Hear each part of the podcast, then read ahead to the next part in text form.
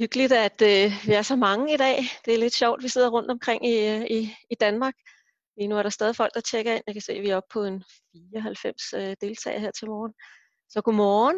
Øh, det er hyggeligt, hvis I skriver i chatten, hvor I sidder henad. Der bliver sagt en masse godmorgen her. Det er morgenmøde hos øh, lederne. Jeg sidder faktisk øh, inde hos lederne. I ser der sådan en lamelgrund øh, baggrund her bag ved mig. Det er ikke sådan, jeg har det lige derhjemme. Noget af det, der ellers har været sjovt i den her tid med alle de her online møder, det er egentlig, at øh, man også har fået lov lige at komme lidt på besøg øh, hos folk. Men jeg kan se, det er København og Middelfart og Odense og Nærum og uh, det går stærkt og Vejle. Ej, vi har hele øh, Aarhus og Odder og Birkerød, Frederiksberg. Åh, hvor er det skønt. Vi øh, er simpelthen øh, har, har en stor del af landet dækket ind her. Dejligt. Skal vi se, øh, ja, nu er klokken ved at være halv, så jeg tænker, at, øh, at øh, vi, går, øh, vi går i gang med vores program her. Og øh, jeg vil gerne byde velkommen til morgenmødet om, øh, om teamcoaching. Og øh, jeg har glædet mig til, øh, til det her møde, og også lidt spændt på det, for det er faktisk første gang, jeg på halvanden time skal prøve at, at fortælle jer øh, noget om, om coaching af teams. Øh, jeg vil starte med lige ganske kort at præsentere mig selv. Øh, når vi skifter, Ja, jeg hedder, jeg hedder Nette Kledal, og jeg kan faktisk se, at jeg ikke har fået rettet min, min titel på den her slide, for siden jeg lavede dem, er jeg blevet Master Certified Coach øh, sidste uge, øh, hvor øh, jeg bestod den højeste eksamen hos øh, ICF. Øh, det betyder, at jeg har coachet rigtig meget i mit liv. Jeg har coachet over 2500 timer. Jeg har været i den her branche i 20 år. Øh, og øh, coaching af individer, ledere, teams, øh, er noget af det, som jeg gør i min dagligdag. Øh, jeg underviser også i coaching, og øh, både i coaching herinde hos lederne på vores øh, grundlæggende uddannelse for, for ledere øh, i coaching, øh, og i vores eget firma, som hedder Expand, der øh, laver jeg sammen med min kollega, som hedder Kristof, som sidder herinde i lokalet, øh, der laver vi øh, også coaching-kurser øh, i, øh, i team coaching. Så det er noget, som øh, jeg har beskæftiget mig med i rigtig mange år, og jeg ved ikke, om I kender til det der med, at, øh, at man finder noget i sit liv, hvor man bare kan mærke, det her, det er lige mig. Og da jeg mødte coaching for første gang for ja, lidt over 20 år siden, der kunne jeg bare mærke, det er det, jeg skal. Det er det, jeg skal bruge mit arbejdsliv på. Øh, det er det, jeg brænder for, at øh, gøre en forskel i menneskers liv og have nogle dialoger, som giver rum for, at mennesker kan udvikle sig. Og øh, det er jo både individer og, og, og teams. Og øh, det er, når vi laver uddannelser. Og det er fantastisk at få lov til at være med i udviklingsprocesser for mennesker. I går var vi faktisk herinde og lave øh, uddannelse, for det blev jo udskudt på grund af corona her, men nu er vi startet op med, med små grupper og sådan noget, så vi var inde og lave uddannelse i øh, coachuddannelse for ledere i går, og det er fantastisk at øh, være med til at give ledere nogle af de kompetencer, som gør så stor en forskel i deres hverdag med deres medarbejdere. Øhm, så det var en lille smule af mig, og det vi det vi skal i dag, øh, det er, at øh, ja, lige nu er vi sådan ved at sætte rammen lidt, øh, og der har jeg lige lidt mere øh, til det. Og så, øh, så skal vi selvfølgelig tale om, hvorfor, hvorfor coaching af teams. Øh, og, øh, og vi skal også tale lidt om, der findes mange typer af teams, og også lidt om, jamen, hvad, hvad for et team skal vi egentlig være for at løse de opgaver, som det her team er sat i verden for.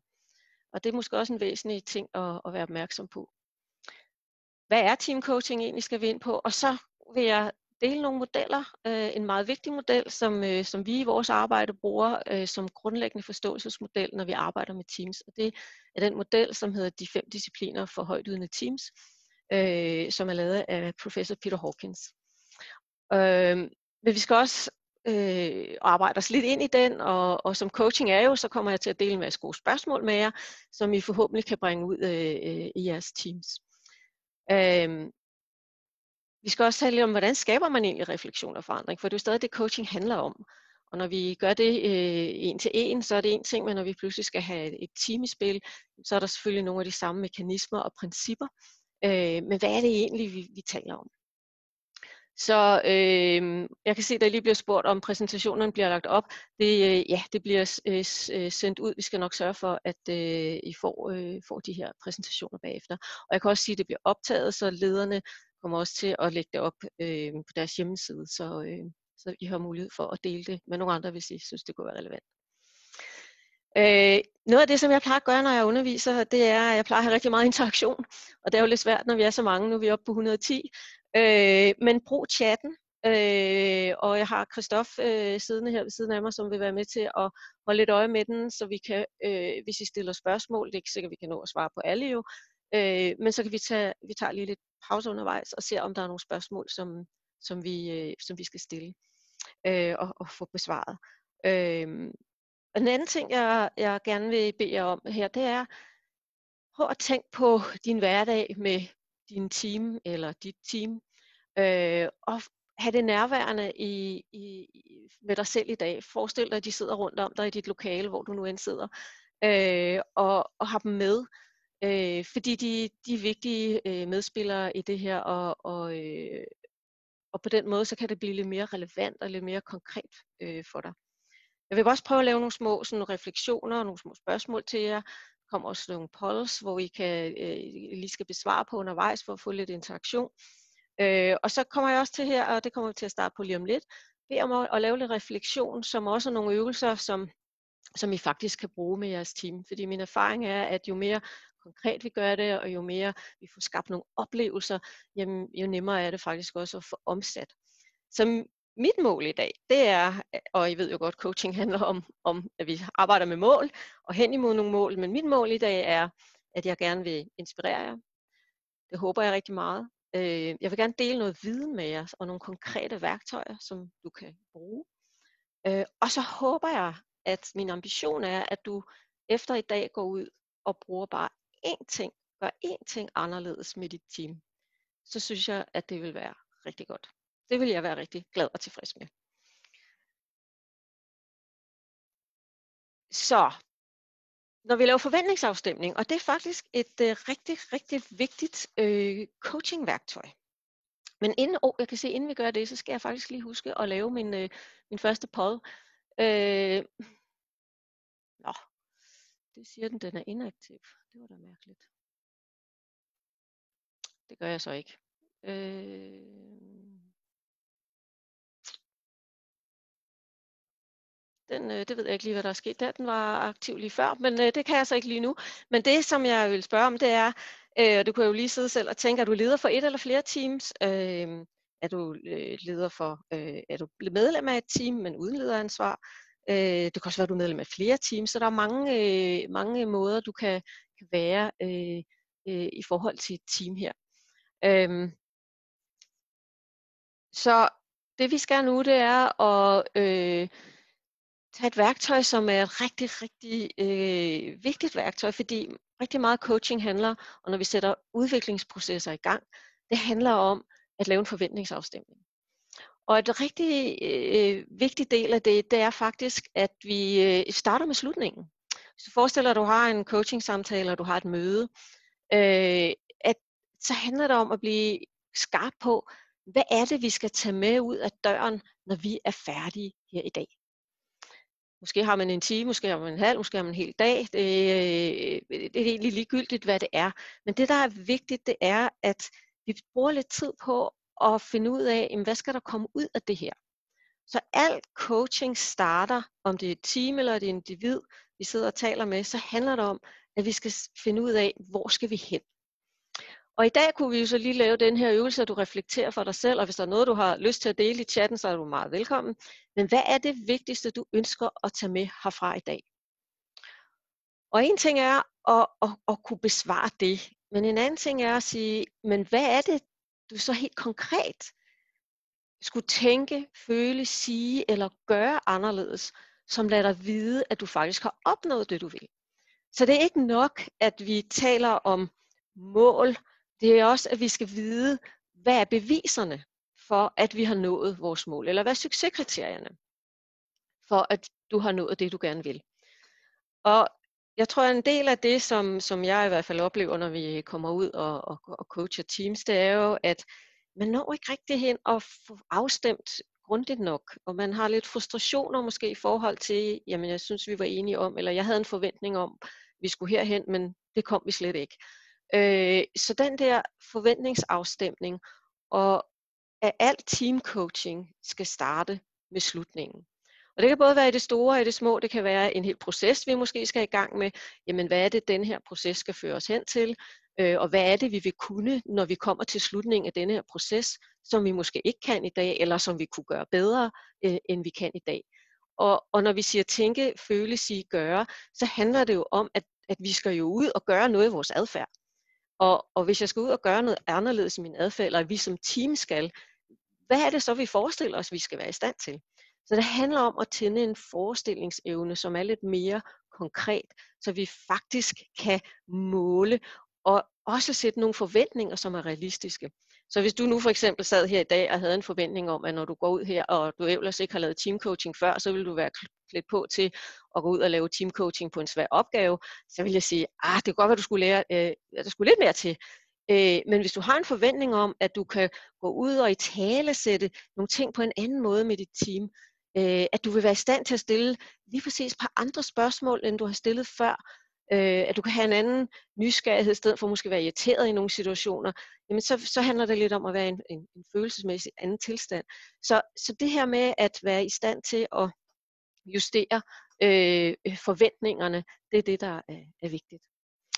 Så prøv at svare på det her øh, for, dig, for dig selv øh, i, i forhold til det, vi skal i gang. Og en meget vigtig del af, øh, af det her, øh, det er også, at måske I kender til det her, men det hedder The Progress Principle. Den vil jeg godt lige dele med jer heroppe i starten, fordi der er faktisk en, en neurovidenskabelig baggrund for, at vi også skal det her. Øh, det er noget af det, jeg lægger meget vægt på i mit arbejde, det er at finde ud af, hvordan kan vi, hvordan kan vi det, vi ved om hjernen i dag, hvordan kan vi bruge det i vores arbejde. Og det er faktisk sådan, at dopamin, som er det stof, der bliver frigivet, når vi er tilfredse, når vi er glade, når vi øh, har det godt, det bliver frigivet ind i hjernen, når virkeligheden møder eller overgår vores forventninger. Og nogle gange så har vi ikke altid mulighed for at øh, initialt måske påvirke virkeligheden. Det kan vi selvfølgelig godt gennem øh, vedvarende adfærd, øh, men, men vi kan påvirke vores forventninger. Og rigtig tit så er vi måske i en situation, hvor det egentlig er gået godt, men vi havde bare en forventning om noget mere, og fordi vi havde en anden forventning, så bliver der ikke fri dopamin, og så bliver jeg faktisk ikke tilfreds. Hvor er ikke den der følelse af nydelse eller glæde. Og vi kan i stedet for øh, blive frustreret. Og hvis det sker over tid, så sker der det, at vi meget nemt mister motivationen. Så et, et vigtigt kernelement i som ledere, og når vi arbejder med teamcoaching og coaching i det hele taget, at kunne vare, bevare motivation, og at man bliver ved med at yde noget for måske at, at ændre på nogle vaner, eller gøre noget på en anden måde, øh, det er faktisk, at vi sørger for, at der med jævne mellemrum bliver frigivet noget dopamin. Fordi det er det, der tænder os. Og det betyder jo også, at, at, øh, at hvis vi sætter en udviklingsproces i gang, så kan det være vigtigt at, at lave nogle, øh, nogle milepæle. Det er vigtigt, at vi, øh, vi sørger for at have nogle, nogle delmål, nogle, nogle succeskriterier defineret, som, som lader os vide, at vi er på vej. Og der er det her, øh, som, øh, som vi kan sige, det her, vi er der ikke endnu. Vi er der ikke helt endnu, men vi er på vej. Det er faktisk en meget vigtig del af, af et mindset, når vi arbejder med udvikling, når vi arbejder med, med coaching, og vi gerne vil hjælpe øh, et team på vej. Så, så vær opmærksom på, øh, øh at en vigtig del af enhver start af en proces også ligger, at vi må bruge noget tid på at definere, hvor vil vi hen, hvad er steppene undervejs, hvordan kan vi måle, at vi er i gang med en proces, at det tæller i, en, i coaching individuelt, men det tæller så sandelig også, når vi øh, coacher et teams. Og der bliver det måske endnu mere vigtigt, at vi bruger noget tid på netop at, øh, at få øh, forventningsafstemt øh, øh, i grundigt. Øhm. Når vi, øh, når vi laver, øh, vi skal huske, at coaching jo er en samtale, som, øh, som har et mål, som er defineret af, af dem eller de, der skal, øh, eller den, der skal coaches. Og det vil sige, at vi kommer altså til at bruge noget tid i starten på, før vi overhovedet kan sige, nu er coaching overhovedet det relevante værktøj, øh, til at sige, at vi, vi, vi skal definere, hvor vi vil hen. Så det er altid øh, øh, vigtigt. Ja, hvis der er nogle spørgsmål, øh, øh, hvordan man så, så spørgsmål her, hvordan kommer du ind på, hvordan man får ramt forskellige personer i et team med forskellige forventninger? Ja, og det er jo, det er jo noget af det, som, som hvor man kan sige, at det kræver noget dialog og noget øh, afstemning, at man får de her forventninger frem øh, i det åbne. Altså at vi, vi måske øh, oplever nogle gange, at man synes, det har man ikke rigtig tid til, men, men hvis man ikke tager tiden øh, i starten af en proces, så vil det typisk komme til at tage længere tid senere hen i processen. Så noget af det, der kan være vigtigt, det er simpelthen at tage dialogen og få afstemt, og måske øh, at når man er leder, så er man jo også den, der nogle gange må sige, jamen det er ikke en realistisk forventning, øh, det du har, eller det kan ikke lade sig gøre.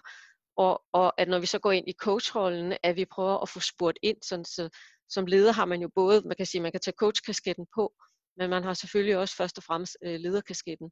Øh, og, og her kan man sige, at det, jeg vil, op, jeg vil sige, det oftest er selve det at tage tiden til dialogen, øh, som, øh, som er det vigtige.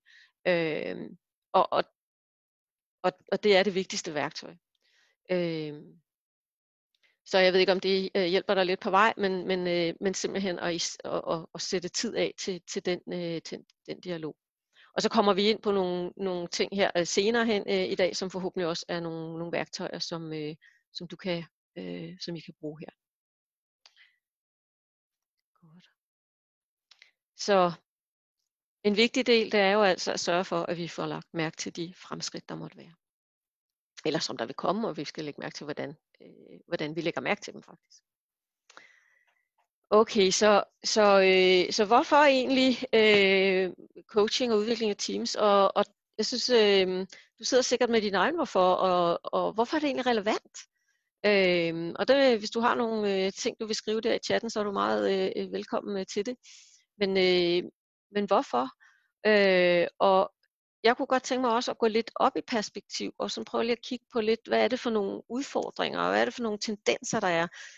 Øh, den her lille opsummering er, er fra en, øh, en rapport, som blev lavet af Henley øh, Global Research uh, Report, hedder den, der hedder Tomorrow's Leadership and the Necessary Revolution in Today's Leadership Development. Øh, og, og det her, det, øh, det handler jo om nogle tendenser, som man kan se, øh, og hvor team coaching af teams øh, kan måske blive mere og mere relevante for, at vi kan imødegå nogle af de udfordringer.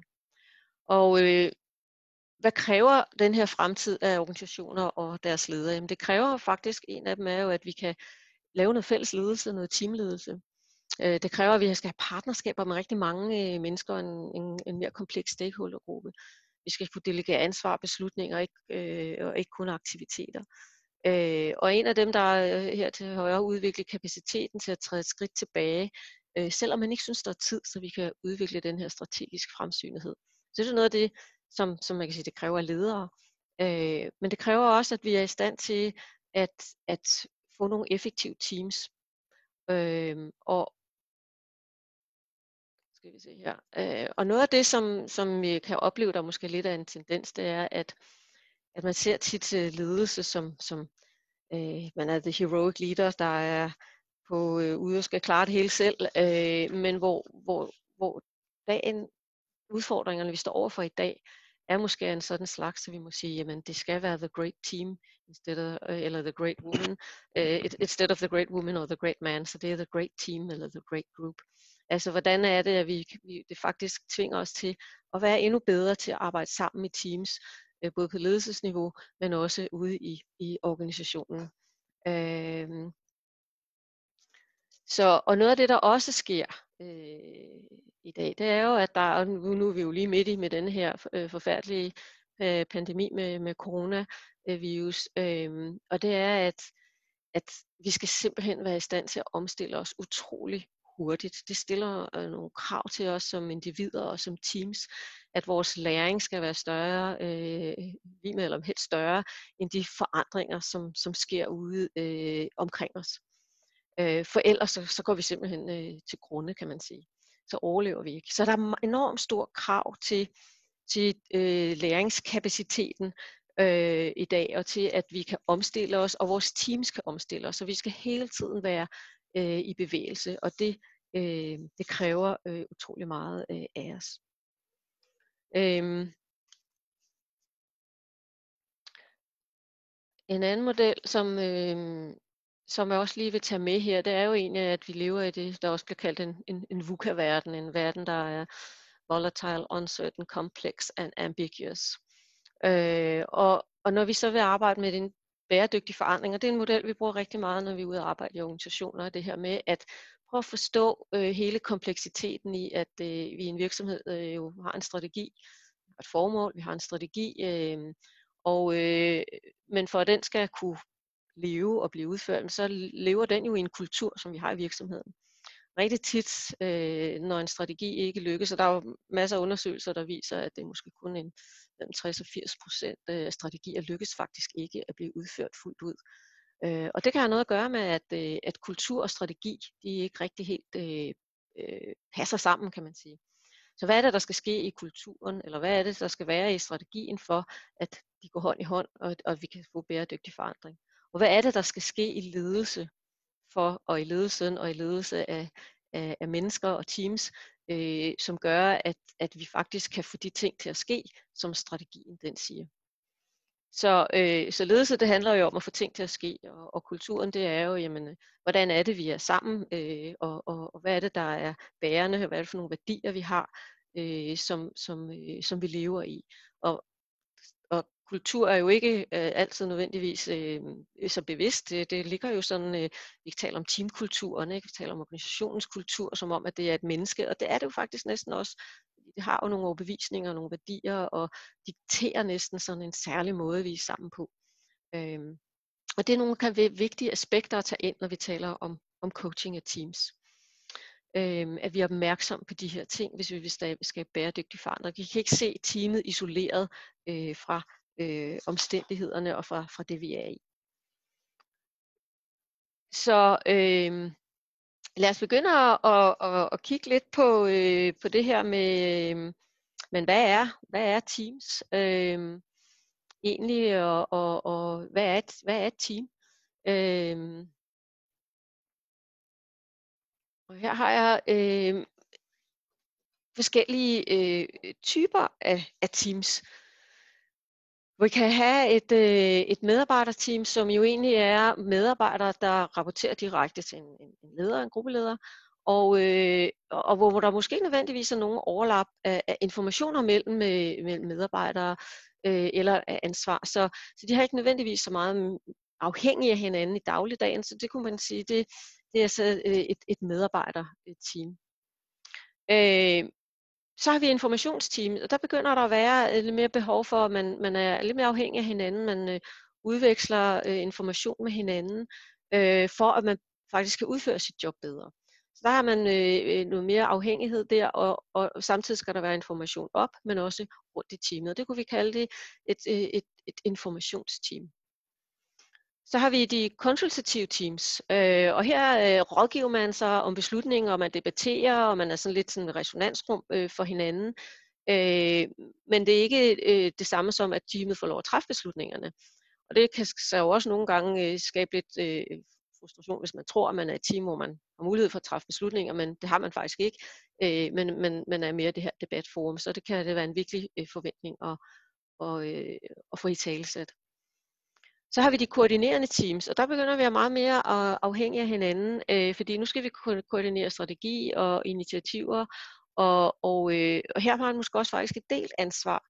Øh, så, og man har selvfølgelig nogle fælles, øh, et fælles formål, øh, som man arbejder hen imod.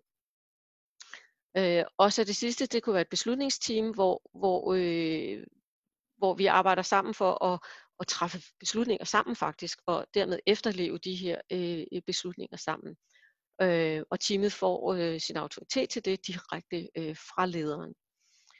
Så det her det er sådan øh, øh fem måder, vi kan, kan dele timer, og jeg ved godt, vi har også, også projektteams, men, med, og, og hvor ligger de i det her? Øh, det vil måske være en, en blanding. Øh, men det her er en måde, vi kunne sige, okay, her er der altså øh, nogle forskellige typer af teams, og hvordan passer teamet, måden vi har organiseret teamet på, hvordan passer det egentlig til den opgave, øh, som teamet, øh, så teamet har. Øhm, Og jeg skal lige tage den næste slide her. Skal vi se.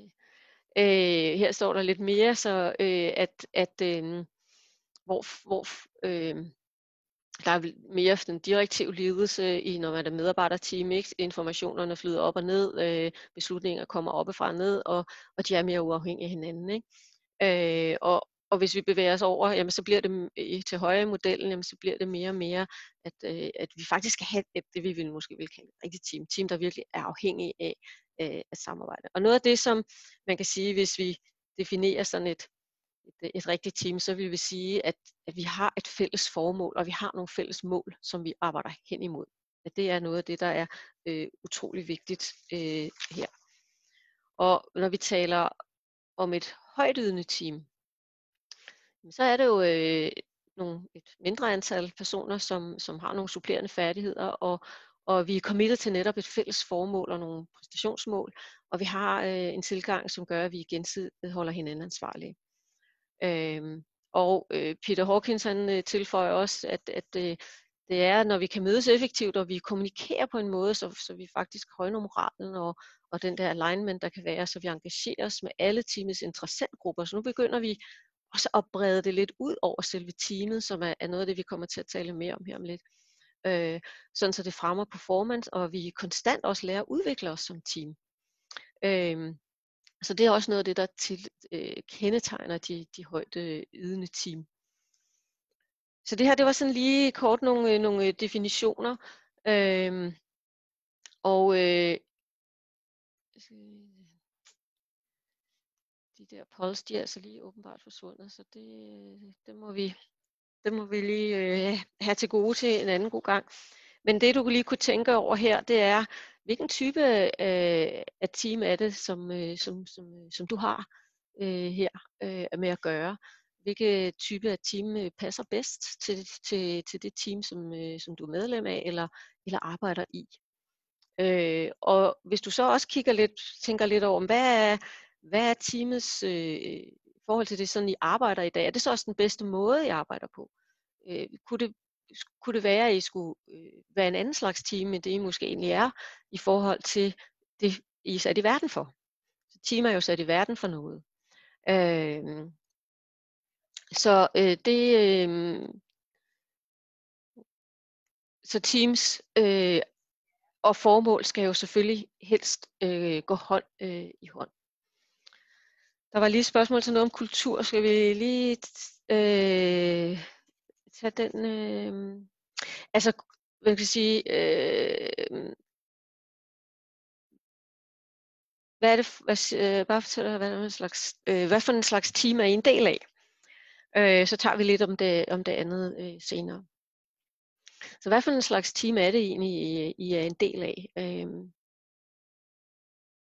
må I godt øh, skrive et par øh, idéer til, eller et par øh, kommentarer til, hvad er det for en slags team, vi har derude, øh, som I sidder med.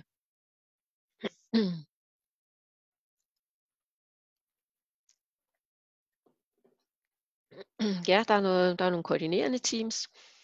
Øh, informationsteams, ja, øh, konsultative teams, ja, super, vi har øh, øh, øh kommer lidt forskellige typer af teams her. Ja, beslutningsteams, yes. Øhm. Og, og, og når vi nu går ind i den, øh, den, øh, den næste øh, model her, så vil det selvfølgelig også være lidt afhængig af, hvad for en slags teams I, I sidder med. Øhm. Så vil nogle ting være mere relevante for jer øh, end andre. Øh, ja, så konsultative teams, der virkelig har brug for råd fra hinanden, ja. Øh, og det, øh, og det er jo super godt, at, at, øh, at hvis man alle er klar om det, det slags team vi er, så skaber det meget mere klarhed og tydelighed.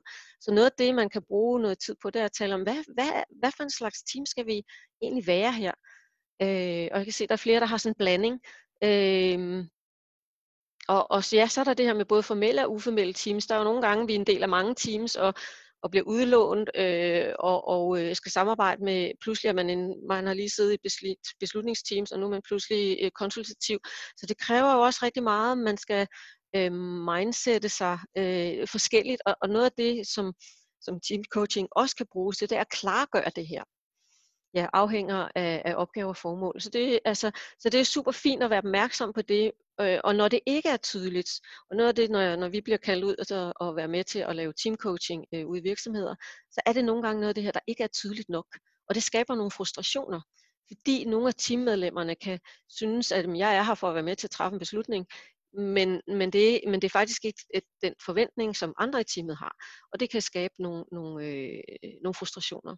Så, så bruger noget tid på at, at sammen med teamet, at man afstemmer, jamen hvad er det øh, for et, et slags team, øh, som der er behov for, at vi er lige nu.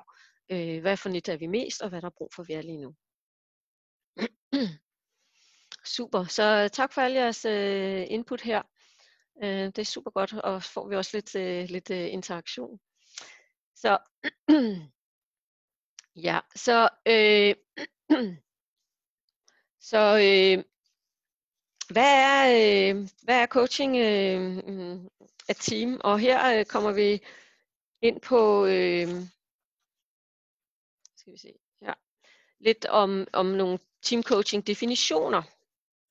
Øh, og, og her så er den første, det er jo sådan der, der direkte interaktion øh, med formål at hjælpe medlemmerne med at lave nogle til øh, lave koordineret og til opgaven passende brug af deres kollektive ressourcer, så man kan fuldføre teamets opgaver. Så det, det kan vi være med ind og facilitere og hjælpe.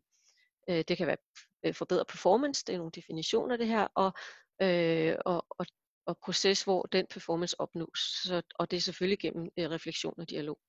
Og så er der at gøre team i stand til at fungere til det, som kunne være mere end summen af delene, øh, og, og arbejde med at få tydeliggjort mission og forbedre eksterne interne relationer. Øh, og, og, og derfor så er det også forskelligt fra at coache hvad skal man sige, teamlederen eller coache en gruppe af individer. Øh, så, så det er altså simpelthen at coache teamet. Øh, og, og faktisk så kan man også godt lave individuel coaching, men hvor man har fokus på teamet. Så, så øh, når vi for eksempel er ude og lave teamcoaching opgaver, så vil vi meget ofte både coache teamet, når det er sammen, men vi vil også kunne coache individer i teamet med formålet at øh, tænke teamet ind. Så vi hele tiden, når vi arbejder, husker at have teamet med øh, i dialogerne, og husker at have teamets stakeholders øh, med i dialogerne. Øhm. Så der er lidt forskellige definitioner, og så er der nogle forskellige aspekter øh, af det. Så vi også her prøver, altså nogle gange det her med at, at være lidt, øh, lidt tydelige på, hvad, hvad er det egentlig, der er, der er behov for nu. Altså, øh, vi kan tale om teamudvikling. Øh, øh, det kan være med, med hjælp udefra.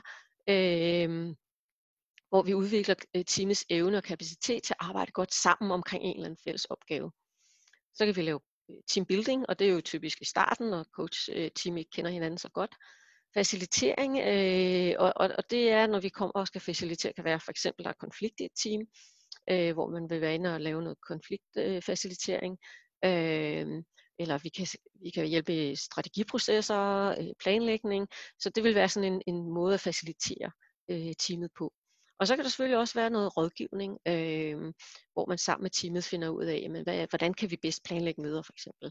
Øh, hvordan håndterer vi opgaver. Og faktisk når vi taler coaching af team, så vil vi faktisk gerne kunne bruge alle de her værktøjer.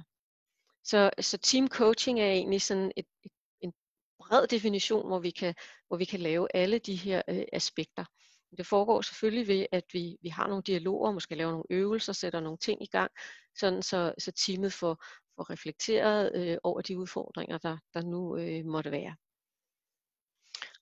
Så nu kommer vi til øh, vores, øh, en vigtig model, som vi vil bruge lidt tid på her. Fordi hvad er det for en grundlæggende model, vi kunne bruge, når vi skal øh, coache øh, teams? Og øh, da jeg før jeg lærte den her model at kende, så oplevede jeg nok lidt, at meget teamcoaching handlede netop om at coache ind i teamet, altså at coache teamets medlemmer til at blive bedre til at samarbejde. At øh, det handlede meget om det, det interne i teamet. Øh, man lavede for eksempel personprofiler, og øh, vi skulle blive bedre til at forstå og bruge hinandens ressourcer, øh, optimere samarbejdet, blive bedre til at lave konflikthåndtering. Det handlede meget om internt i teamet. Jeg oplevede nogle gange, at det, at det faktisk ikke sådan lige helt var nok, men, men at det var meget måske der, traditionelt, at, at øh, teamcoaching det foregik. Den her model tager os ud og, og kigger faktisk på, hvad er det så for nogle discipliner, højtydende teams egentlig skal mestre. Så den model, øh, jeg vil præsentere for jer nu, den handler både om at kunne være en analysemodel, som vi kan bruge i forhold til at finde ud af, men hvor er det egentlig, det her team har brug for at udvikle sig mest. Men det er samtidig også en model, som man vil arbejde rundt i, og kunne arbejde med de her discipliner sådan, øh, øh, hele tiden egentlig. Øh, men mere fokus på, på nogle dele øh, på noget tidspunkt og så end, end andre. Modellen hedder Øh, de fem discipliner for højdydende teams, og den er skabt af Peter Hawkins. Og hvis jeg lige først starter med at gennemgå, hvordan modellen er bygget op, så består den jo af fem kompetencer eller fem discipliner, øh, hvor vi starter over til højre øh, med commissioning, øh, øverst højre. Og det er øh, øverst oppe arbejder teamet med dets opgave. Så de to kompetencer, der ligger øverst, det er commissioning, som handler om opgave, øh, og vi har clarifying, øh, som handler også om opgave. Men når vi er over i højre del af modellen, så arbejder vi med teamet i forhold til nogle eksterne øh, relationer. Og når vi er over til venstre i modellen, så arbejder vi teamet med sine interne relationer. Så når vi taler om commissioning, altså at, øh, at teamet får sit mandat, øh, så handler det om opgave, som bliver stillet af en ekstern øh, samarbejdspartner eller leder, en intern stakeholder for teamet. Når vi kommer over i venstre side, så er nummer to, det er clarifying, og det er teamets arbejde med at tydeliggøre sin opgave internt imellem sig. Går vi ned øh, i venstre øh, nederst, så hedder det co-creating eller samskabelse. Det er altså, når teamet arbejder med sine processer. For nederst i modellen har vi processerne, altså samarbejdet, relationerne. Det vil sige, at i co-creating, der er det der, hvor rigtig meget øh, jeg sige, traditionel team coaching er foregået. Det er, hvordan får vi øh, øh, skabt de her øh, dialoger for at optimere vores interne samarbejde. Og i højre side modellen kommer vi til det, der hedder connecting. Og connecting, det er jo, at vi så forbinder os igen udadtil, men stadig på relationer. Så her er vi eksternt, og vi er processer. Så her er det, hvordan engagerer vi os med vores Øh, stakeholders øh, eksternt for teamet. Og inde i midten, den, øh, den orange, det er det, som vi kalder core learning. Og det vi er øh, en, en vigtig disciplin, fordi højdydende teams er i stand til at være lærende og reflekterende, ikke kun for teamet, men for øh, øh, også for individerne i teamet. Så nu det, det var sådan lige kort overblikket over den her model, og jeg kan se, at det er den, der bliver kaldt 5D-modellen. Ja, det er 5D-modellen. Five Disciplines of Highly Effective Team. Øhm, og, og det er de fem discipliner, som, er, som den står for de 5D. Så øh, når vi øh, kigger på modellen her, så kan man jo sige, at hvis vi nu starter med at have et helt nyt team, jamen så starter man jo selvfølgelig med, at teamet får, bliver sat i verden, fordi det, skal, det, det, det har noget, det skal levere. Øh, vi udvælger teammedlemmerne, så det passer til opgaven, øh, og, og, og så går teamet så i gang over i clarifying med at finde ud af, jamen, hvad er det vores primære formål, øh, hvad er vores mål, vores KPI'er, vores opgaver, roller, ansvar og værdier, det er det, vi skal have defineret her. Øh, så går vi i gang med at arbejde, og så skal vi selvfølgelig finde ud af, jamen, hvordan arbejder vi sammen, og hvad for nogle værdier gælder for vores samarbejde, øh, hvad for en teamkultur har vi, øh, hvordan er vi for nogle forskellige persontyper. Øhm, og, og så har vi selvfølgelig nogen, vi skal samarbejde uden for teamet, og hvordan er det, vi øh, tager os af de relationer, øh, hvordan engagerer vi de kritiske stakeholders i vores team, øh, sådan så vi har nogle gode relationer, som øh, optimerer det, vi skal er sat i verden for. Øh, og og øh, men mange team øh, er jo også øh, for, for nye mennesker ind og ud, øh, bliver hurtigt skiftet, der bliver skiftet ud. Øh, så det her er jo ikke noget, vi gør én gang. Det er jo en model, hvor vi kan kigge på teamet og sige, jamen, hvordan er teamets øh, forhold til de her fem discipliner? Øh, er der et sted, hvor, hvor det særligt halter? Og når vi starter med en team coaching opgave, så vil vi faktisk typisk dele den her model med teamet. Og så vil vi have noget dialog med dem om, jamen, hvor er det egentlig, at, øh, at I som team øh, har den største udfordring, har det største læringspotentiale øh, til at, at øh, udvikle jer. Øh, og jeg kommer lidt ind i, øh, ind i øh, de enkelte her lige øh, om et øjeblik, så går vi lidt ind i de enkelte øh, dele her. Øh, så det er en analysemodel, men det er også en model, når vi så går ind, og når vi kommer som eksterne coaches, så har vi selvfølgelig en masse værktøjer af de her øh, forskellige kvadranter, og dem kan vi ikke alle sammen nå at præsentere jer for i dag, men vi kan nå at, at, at vise jer lidt om, hvad er det for nogle dialoger, I kan sætte i gang, øh, og hvordan er det, I kan at arbejde med det her, sådan så øh, I måske kommer til at ramme mere det sted, hvor teamet faktisk har brug for at blive udfordret og har brug for at have noget dialog. Lad, lad mig lige sådan, øh, give jer et øh, eksempel. Øh, Øh, vi arbejdede med et ledelsesteam, som øh, da vi præsenterede den her model for dem, så var de ret øh, klar på deres, øh, hvorfor var de sat i verden. De vidste godt, hvad det var, de var sat i verden for. Jeg synes også, at de var, havde rimelig god styr på den, der hedder clarifying, altså måle opgaver, men de synes måske godt, de kunne blive lidt bedre med, med nogle snitflader, og, og det skabte jo, skabte jo nogle gange nogle frustrationer, at det ikke var helt klart og tydeligt. Og nede i co-creating havde de en klar, øh, de synes, de, de arbejdede godt sammen, de havde godt tillid, øh, niveau, men de havde faktisk nogle problemer, når, når det sådan ligesom spidsede til, så synes de ikke, de var gode nok til at have de svære dialoger, øh, og, og konflikterne, de havde det sådan lidt med sig og kunne bide sig lidt fast.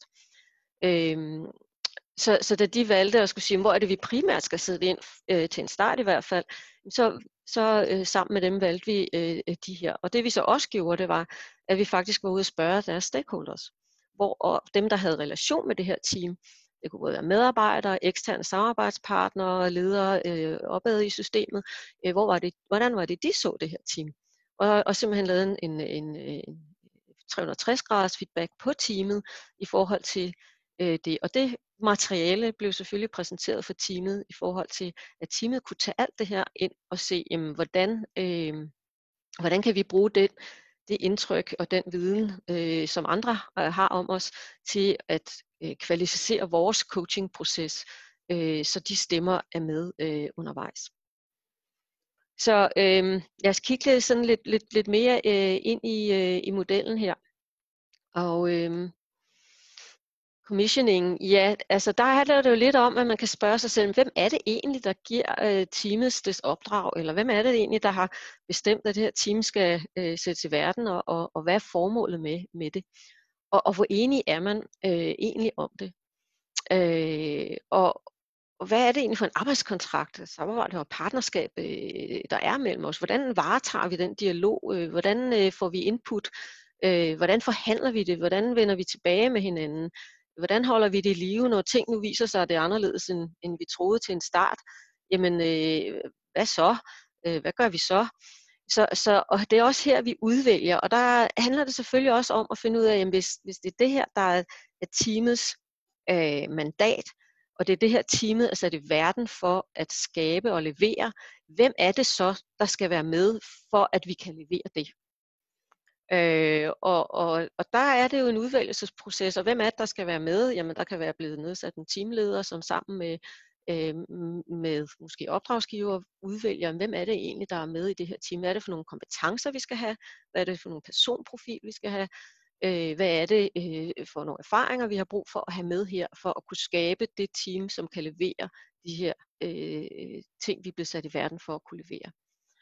Øhm, og nogle gange så øh, sker der faktisk øh, nogle, nogle ting her, som hvor man tror, det er klart, øh, og øh, så kommer man i gang med arbejdet, og så viser sig, at det er ikke klart, og så må man tilbage og, og genforhandle det.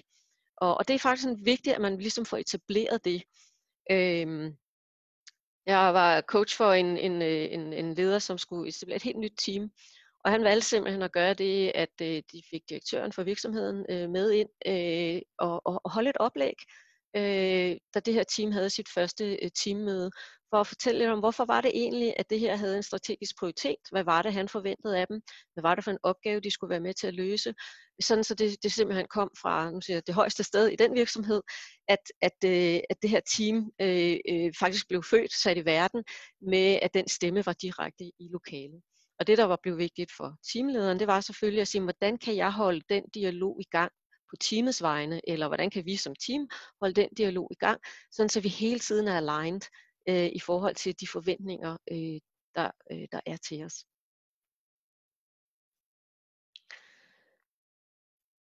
når den øh, proces, ligesom øh, hvis vi siger nu, den øh, klikket af, og, og, og vi har øh, øh, er i stand til at sige, okay, nu er vi et team, og vi er sat i verden for, for det her, så skal teamet jo begynde netop at, at arbejde med at finde ud af, hvad er det, vi skal. Og jeg tror, at den her kvadrant, det er det, som teams måske typisk er vant til øh, at gøre. Jamen, øh, vi skal have en, øh, en vision for vores fremtid. Hvor er det, vi skal hen? Hvad er det, vi skal nå? Hvad er det for nogle opgaver, vi skal løse? Hvem har hvilke roller? Og nu har vi jo forhåbentlig i hvert fald øh, nogle gode kompetencer ombord i teamet. Øh, hvordan får vi brugt dem? Hvordan fordeler vi roller og ansvar? Øh, hvordan, hvordan skal vi mødes? Øh, hvad skal være til stede på de møder? Øh, og, er der, og noget af det, der er vigtigt her, det er, jamen, er der tydelighed og enighed? Så nu er vi lidt inde i også i den forventningsafstemning, øh, som, øh, som jeg også startede med at tale lidt om at sige, men det her med at afstemme øh, forventningerne, det er øh, en vigtig del her i det her arbejde. Øh, og at denne her proces er typisk jo også noget, som, som kommer til at, at foregå øh, ja, flere gange, øh, og vi genbesøger det. Og så kan man jo lave en, en, en teamkontrakt, øh, man kan lave en, øh, hvad hedder det, ja, formulere, man skal formulere det, skrive det ned. Øh, hvis det er det, øh, der, som passer teamet, det skal i hvert fald være, være tydeligt. Og en del af en teamcoaching-proces kunne jo være at facilitere de her dialoger. Altså at man som leder sørger for, at, at vi faktisk får sat tid af til at øh, arbejde med det her, inden vi bare kaster os ud i at løse opgaverne. Og selvfølgelig er det vigtigt at løse opgaverne, øh, men de her ting skal være på plads. Og noget af det, som, mm, som jeg nogle gange for eksempel oplever her, det er, at nogen i et team synes, de er et team, og andre kan måske synes, jeg synes faktisk ikke, vi er et team, jeg synes mere, at vi er en gruppe af mennesker, som øh, arbejder sammen. Øhm, og, og det her team øh, formål, øh, det er vigtigt for at kunne definere, at vi overhovedet er et team. Så en ting kan være, at vi får et formål udefra, der er noget, vi skal levere, der er et produkt, vi skal levere, øh, vi, skal, eller vi, vi, er, vi er et ledelsesteam, så vi er der for at lede virksomheden. Øh, men, men hvorfor skal vi være et team, der gør det? Så, så det her med, at teamet faktisk er i stand til at øh, at finde sit eget hvorfor, sit eget vi. Og det, øh, hvis jeg skal give et eksempel her også, så øh, team, vi arbejdede med, øh, det ledelsesteam, jeg lige refererede til før, da de kom ind i denne her, så var det faktisk, at nogle i teamet synes ikke, at de var et rigtigt team. De arbejdede godt sammen, men de synes faktisk ikke, at de var et team. Fordi de manglede den der følelse af, jamen, vi har hver vores afdelinger, øh, vi har hver vores ansvarsområder, vi styrer det selv i hverdagen, vi har hver vores budget, Øh, hvor, hvorfor er det, at, at vi skal være et team i det her? Og der viste det sig i de dialoger, at de faktisk havde nogle udfordringer, som ikke kun handlede om de, eller som var på tværs af deres team, som hvis de løftede dem op og tog dem ud af deres forskellige øh, søjler og løftede dem op til et fælles ansvarsområde, så kunne de meget bedre løse det. Så det begyndte så at være der, de kunne sige, nu samler vi os faktisk og, og få en fornemmelse af, ja, vi har et fælles formål. Øh, der er nogle af de her opgaver, som ikke skal ligge ude i vores enkelte afdelinger, men som faktisk skal ligge øh, i vores fælles team, for det er noget, vi skal løse sammen. Og det handlede øh, blandt andet øh, selvfølgelig om, at de skulle lave fælles strategi, men det handlede også om øh, at prioritere, hvad hedder det, øh, øh fælles øh, ansættelser, hvordan skulle de profilere sig ud af til, øh, at det ikke bare skulle hvile i de enkelte afdelinger, men det faktisk skulle være noget, de som team øh, skulle arbejde med. Øh, og, og på den måde så blev der nogle andre øh, ansvarsområder, som blev lagt ind i teamet, som før havde øh, ligget ude. Det, ja, der er lige et, øh, et, et spørgsmål her øh, med at definere spilleregler og, og værdier for teamets øh, succes. Øhm, og spørgsmålet er, at det kan ligge her, øh, tænker jeg. Det må være det, der er spørgsmålet. Ja. Øhm, at her er det jo netop, at vi definerer, ja, hvad er det for nogle øh, succeskriterier, vi arbejder hen imod.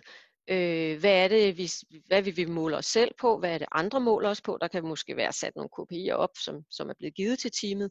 Men hvordan vil vi tage ejerskab til dem?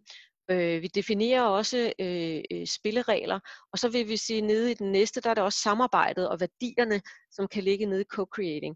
Så vi kan godt definere værdierne, men hvordan lever vi dem i dagligdagen, og de dialoger, de ligger nede i co-creating. Men vi vil meget gerne her etablere nogle værdier for, for vores måder at være team på.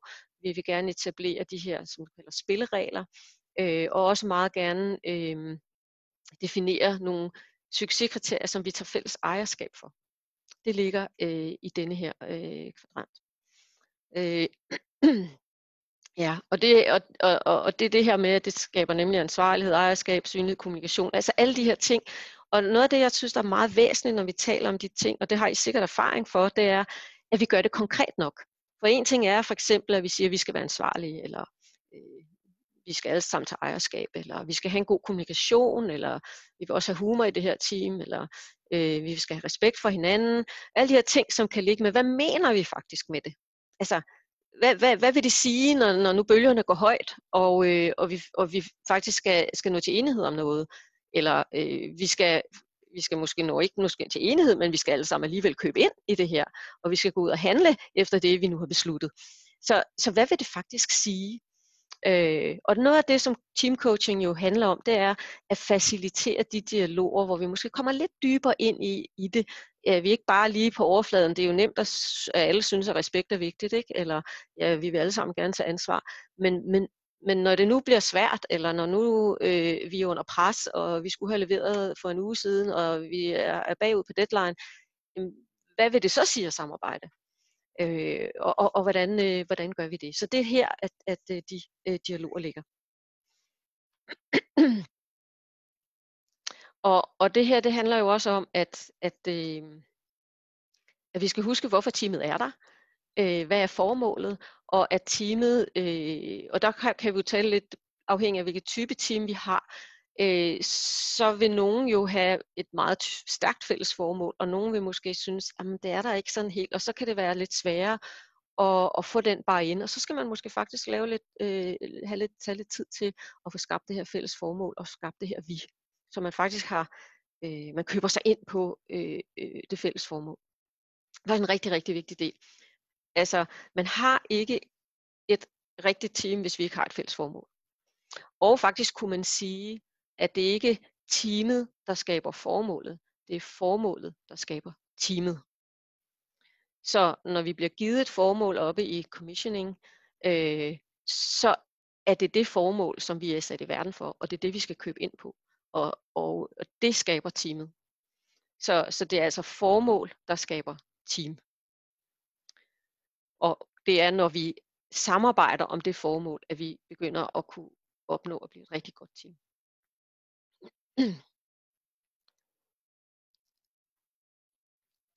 Ja, så, så tak for spørgsmålene. Lad os bevæge os videre ind i, øh, i co-creating. Øh, og øh, her er det jo så, at øh, nu er vi nede i den kvadrant, hvor det er, vi er internt, og vi er i proces. Så det er samskabelsen. Så her handler det også rigtig meget om at finde ud af, jamen, øh, er det et nyt team, er det et team, der kender hinanden rigtig godt, øh, hvilke rolle øh, eller hvilke stadier er vi på, øh, hvilke persontyper har vi i det her team. Det er typisk her, vi vil lave øh, personprofiler øh, og arbejde med det. Det tror jeg, der er rigtig mange teams, der diskprofiler eller insight eller MBTI, øh, og man deler det, man deler de profiler ved hinanden. Og det kan være en rigtig god måde, at, at, at man både får skabt mere tillid i teamet, man kommer til at kende hinanden bedre, og man forstår hinandens øh, reaktionsmønstre øh, bedre. Øh, øh, og, og vi arbejder her jo med relationerne, øh, og hvilke kompetencer har teamet til at håndtere det her. Og måske øh, skal de faktisk blive, øh, blive, blive bedre øh, øh til det. Måske øh, er der nogle ting, som, øh, som coachingprocessen skal, skal, skal tilføre dem af, af nogle kommunikationsværktøjer, nogle forståelsesmodeller. Det vil være her, vi for eksempel godt kunne dele nogle modeller om at, at, at, at forstå hinanden, noget, noget om kommunikation og øh, hvordan det virker, og hvordan forskellige profiler kommunikerer med hinanden. Øh, så, så det her med, at, øh, at det er jo her, at det vi har defineret op i co-creating, eller undskyld, i clarifying, det, det nu skal leve sit liv. Så de værdier, øh, jamen, hvordan gør vi det rent faktisk? Øh, og og, og hvad, hvad sker der, når vi er sammen i vores adfærd? Og det er også her, kultur bliver skabt. For kultur handler jo om måden, vi er sammen på. Hvad gør vi i vores adfærd? Hvordan lever vi vores værdier? Øh, det handler om, hvordan, øh, hvordan opbygger vi tillid? Hvad er tillidsniveauet i det her team? Øh, og hvordan gør vi det? Øhm, og, og, og der er jo for, selvfølgelig øh, er der mange metodikker, vi kan bruge her, og jeg er sikker på, at I, I, I, I kender nogle øh, allerede. Øhm, men, men tillid er jo selvfølgelig grundlæggende. Hvis der ikke er tillid i et team, så er det rigtig svært at få dem til at arbejde sammen. Så hvis det er det, der mangler, jamen så må vi gå ind og arbejde øh, på det øh, tillidsniveau. Øh, og, og som, øh, jeg tror faktisk, det var Peter Hawkins, der har sagt, jamen vi må have tillid nok i et team til at kunne afsløre mistillid. Så der skal være tillid nok til, at vi kan afsløre, når der mangler tillid. Så fordi man kan jo sige, hvor meget tillid skal der være? Jamen skal vi fortælle hinanden om alt? Og det behøver vi måske ikke, men vi skal i hvert fald have tillid til, at vi kan tage også de svære dialoger, og vi kan sige, hov, nu, nu, øh, nu at forstår jeg ikke helt det, du gør, nu har jeg ikke helt tillid der, så kan vi få den snak. Og da, og da vi coachede det her team, ledelsesteam, som jeg lige bruger som case her, så viste det sig, at noget af det, som, som var på spil hos dem, og som de fik øje på i processen, det var, at selvom de faktisk rigtig godt kunne lide hinanden, så var der alligevel et eller andet omkring det her med tillid, og når noget blev svært, så var der nogen, der gik og troede, at der var en anden agenda, end der var. At der var nogle skjulte agenda. Jeg er sikker på, at I kender det her med, at man kan tro, der er en skjult agenda. Og da det blev bragt op som en åben dialog, jamen, er der en anden agenda, end den der er, øh, som vi sidder her og taler om, jamen, så var det faktisk det, der fik hul igennem til øh, at få aflivet øh, det, som nogen gik og troede, og som ikke viste sig at være, at være rigtigt. Og det gav et helt andet niveau af tillid. Så det her med, at, at vi kan få de ting skabt øh, og facilitere de dialoger, hvor det er okay at sige de her ting, det er en vigtig teamcoaching opgave.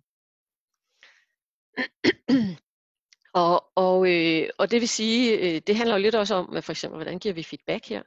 Øh, og, og feedback er jo noget, som rigtig mange øh, øh siger, de giver, øh, men, men hvordan giver vi det, og er, er der modtagelighed for det? Så det er også nogle af de, at vi får talt om de her ting, at vi får skabt nogle, øh, nogle mekanismer, som kan fungere. Jeg oplever for eksempel tit at komme ud, og så siger virksomheden og teamsene, at vi har en feedback-kultur her. Og så når man spørger til, hvordan de gør det, og hvornår de gør det, jamen, så er der for eksempel sjældent tid til det. Altså det er ikke en del af en agenda for eksempel, at man giver feedback. Øh, man løber ud af døren øh, fem minutter for sent til næste møde, og man skulle faktisk øh, jo egentlig have givet den feedback, og pludselig så er den, så er den ikke rigtig timet mere. Øh, Øh, og, og det vil sige, hvordan sikrer vi så læring og udvikling øh, for teamet, hvis vi ikke sørger for, at der faktisk i kulturen er plads til at give feedback. Så det kan godt være, at vi siger det, men, men hvordan får vi plads til det i kulturen? Hvordan skaber vi den ærlige og oprigtige åbne feedback? Og det er jo det, vi skal have dialogerne omkring. Øh, Øh, og, og der er lige en kommentar her, det her med ja, at, at definere spillereglerne selv øh, ja, ud fra mandatet. Og det er øh, det, der er så vigtigt, det er, at, øh, at, at teamet er med til at skabe de her ting. At det, det, vi skal facilitere de dialoger, så, så de tager ejerskab til dem. For coaching handler jo i sin essens og i sin natur om, at vi skal have ejerskab og medansvarlighed. Så vi skal engagere øh, i at få skabt de her dialoger, hvor det opstår. Øh, og det er øh, nogle gange, øh, øh, kan der godt komme nogle svære dialoger, men, men det er måske nødvendigt, at vi går igennem dem. Og det, der handler det også om, som man er leder, der gerne vil måske coache sit team, hvordan kan jeg klemme mig selv på til at tage de dialoger og invitere til de dialoger, selvom de måske bliver svære. Øh, mm, yes, og så er der lige et øh, spørgsmål. Vi se, hvor er det henne? Ja, øhm, Christina, du spørger, hvad er udfordringen, når man er en del af flere teams, for eksempel i forhold til, hvor tid og ressourcer skal lægges, når man er presset på tid og deadlines og prioriteter i forskellige teams? Er det en del af de indledende spilleregler? Det synes jeg er et rigtig godt spørgsmål. Jeg tænker, det er rigtig mange hverdag. Og, og, og ja, det her med, at vi får faktisk i talesat øh, oppe i spillereglerne, hvis jeg lige går tilbage til den.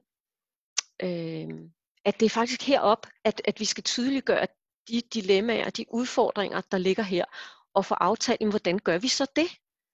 Øh, og, og, øh, og hvis der kommer noget ud af det, som for eksempel viser sig, at de forventninger, der er, er fuldstændig urealistiske. Nu har vi virkelig arbejdet det igennem, men det er urealistisk. Så skal vi måske helt tilbage til commissioner.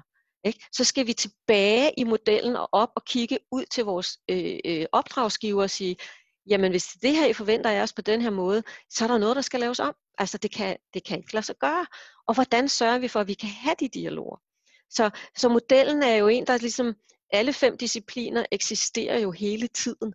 Øh, og, og vi må prøve at finde ud af, jamen et problem kan godt undskyld, opstå nede i øh, co-creating, men det skyldes måske, øh, at øh, ikke at, øh, at, at vi ikke kan finde ud af at samarbejde. Det skyldes, at det ikke er tydeligt nok, hvad det er, vi skal levere.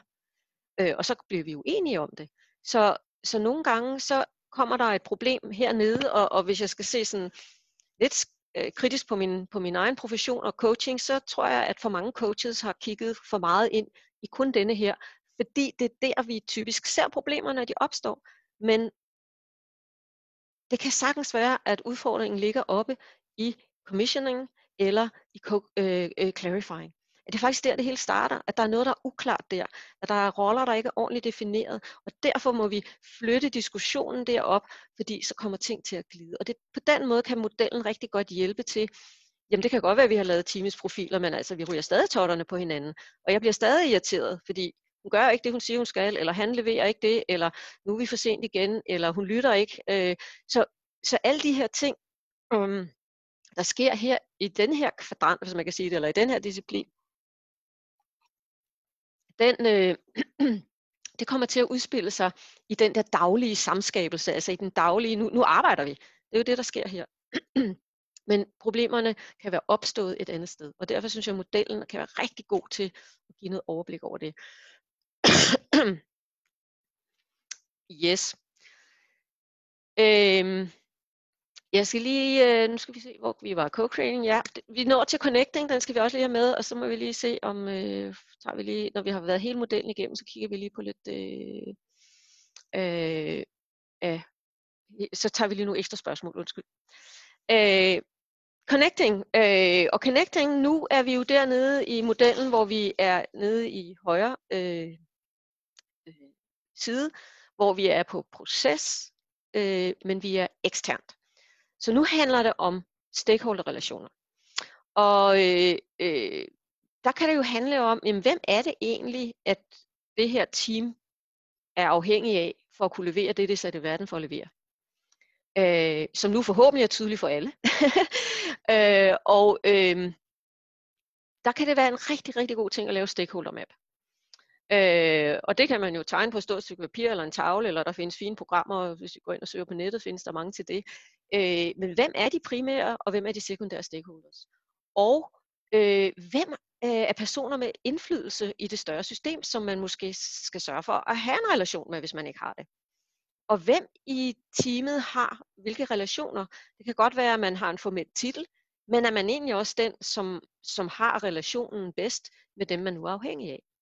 Så, så det her er også, at teamet igen arbejder sammen om, husk hele tiden, det er teamet, der skal være sammen om at lave stakeholder map og identificere kritiske stakeholders, kritiske relationer.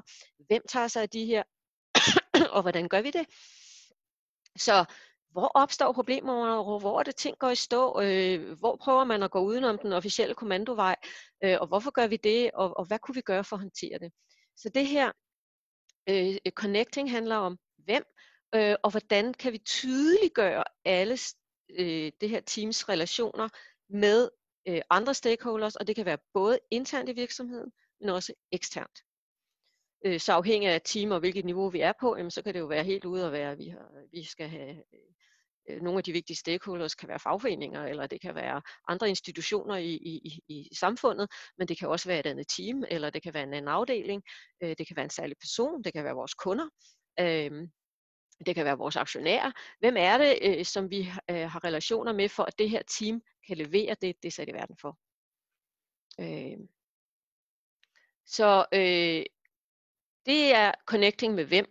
Men så kunne vi også sige øh, omkring hvad. Og her er der også noget, hvor teamet kan, kan hjælpe hinanden til, jamen, hvad er det for et budskab, som vi skal kommunikere ud af vores team? Og hvor tydelig er vi i det budskab? Altså, hvor enige er vi? Er der commitment? Øh, hvad er det, vi skal sige, når vi går ud af det her rum, og, og, og, og bruge tid på at få det tydeligt gjort? Sådan så vi ikke går ud af, af, af teamet og kommunikerer noget forskelligt. Og det kan både skade teamets arbejde, men det kan også skabe en masse problemer ud i organisationen. Øh, så, så hvad er vores budskab? Hvordan vil vi levere det? Klæde hinanden på til det? Øh, altså jeg laver for eksempel øh, øh, i, i coaching tit, øh, nu det kan virke lidt rollespilsagtigt, men, men forestil dig, at den stakeholder er i rummet, øh, og, og, og du skulle levere det her budskab øh, til, til den øh, stakeholder. Hvordan vil du levere det? Hvad vil du sige? Og så rent faktisk sige det. Øh, så, så det her, at teamet kan hjælpe hinanden, øh, eller en coach eller en leder kan hjælpe med at facilitere dialogerne, hvor vi øh, har vores stakeholders med inde øh, i rummet. Og, og øh, det er så lige præcis det, hvad, hvad kan vi faktisk gøre? Så, så nu er teamet jo ikke isoleret, nu er teamet jo en del af en, en større sammenhæng. Øh, og der kan vi jo, øh, hvorfor ikke invitere øh, stakeholders ind og have dialogen med dem, hvis der er noget, som, øh, som kan være problematisk. Øh, eller bare noget, hvor vi vil blive klogere. Hvad synes de om det her? Øh, det kalder vi udefra ind, og det er faktisk et rigtig, rigtig vigtigt værktøj. Det er at bringe stemmer ind i rummet. Og hvis man nu ikke øh, har mulighed for at have stemmerne der, altså de rigtige, den rigtige person eller de rigtige personer, jamen så kan man altid øh, invitere stemmen ind alligevel. Fordi man kan invitere stemmen ind på en måde, sådan så at vi forestiller os, at personen er der. Så øh, meget tit, når vi laver teamcoaching, og det er en lille fif til jer her, det er, at vi sætter en ekstra stol ind, eller måske flere stole. Vi beder teamet om at definere, hvem er det, der skal være med her til vores seance i dag, som ikke er her, men som er vigtige for, at teamet kan levere og opnå det, de skal. Øh, hvem skal være med? Og så sætter vi en stol i rummet, og så beder vi øh, en gang imellem, så laver vi en stop, og så siger vi så, hvis vi nu spørger den person, hvem vil den person være, øh, et navn måske, og så siger vi, hvad vil den person sige til det her spørgsmål? Hvad for en stemme er det, vi ikke har hørt? Så nu begynder vi at coache den større sammenhæng, og vi begynder at huske, at teamet ikke er, er lukket om sig selv, men at vi faktisk har nogle konkrete måder, vi kan bringe øh, stakeholders ind øh, øh, i arbejdet. Så, så, det, øh, så, så det kan være en, en rigtig god metode. Øh, vi gjorde det faktisk tit øh, i forhold til nu den her case, jeg har valgt lige at bruge her i dag. Både når vi havde teamcoaching-møder, vi var med på strategiseminar, hvor vi havde øh, rigtig mange forskellige øh, stemmer inde. Der blev også lavet øh, nogle små undersøgelser, hvor de var ude og spørge deres stakeholders. De lavede fokusgruppeinterviews. Så der er mange måder, man kan gøre det her på, øh, som kræver mere eller mindre. Men noget, som måske ikke kræver så meget, det øh, er i hvert fald at, at sørge for, at stemmerne bliver hørt. Øh, og, og så er der den her, som, som hedder, altså, at vi har øh, kulturets indvirkning på klimaet i teamet, øh, og øh, at vi faktisk skal være opmærksom på, hvordan arbejder vi med, med relationerne. Altså vi arbejder ikke kun med, med en stakeholder, men, men hvordan, hvordan kan vi varetage relationen? Øh, og hvad kan vi gøre for, at de relationer bliver så optimale og så gode som muligt, så vi kan løse vores opgaver? Og det kan vi coache på i teamet. Øh, og det handler jo rigtig meget om at, at, at tage det op, sætte ord på, øh, og, og, og, øh, og finde ud af, hvor er, hvis vi har stakeholder-mappet, hvor er det, vi særligt skal sætte ind? Øh, hvor er det noget er så problematisk, at det indvirker på teamets arbejde? Og hvem i teamet, øh, eller hvordan vil teamet tage sig af den relation, så den øh, kommer til at fungere? Er der nogle spørgsmål, jeg lige skal, skal vi... Øh, øh, Yes, jeg skulle lige se, jeg kom lige til at skifte her. Øh, ja, jeg skulle lige se, at vi fik det hele med her.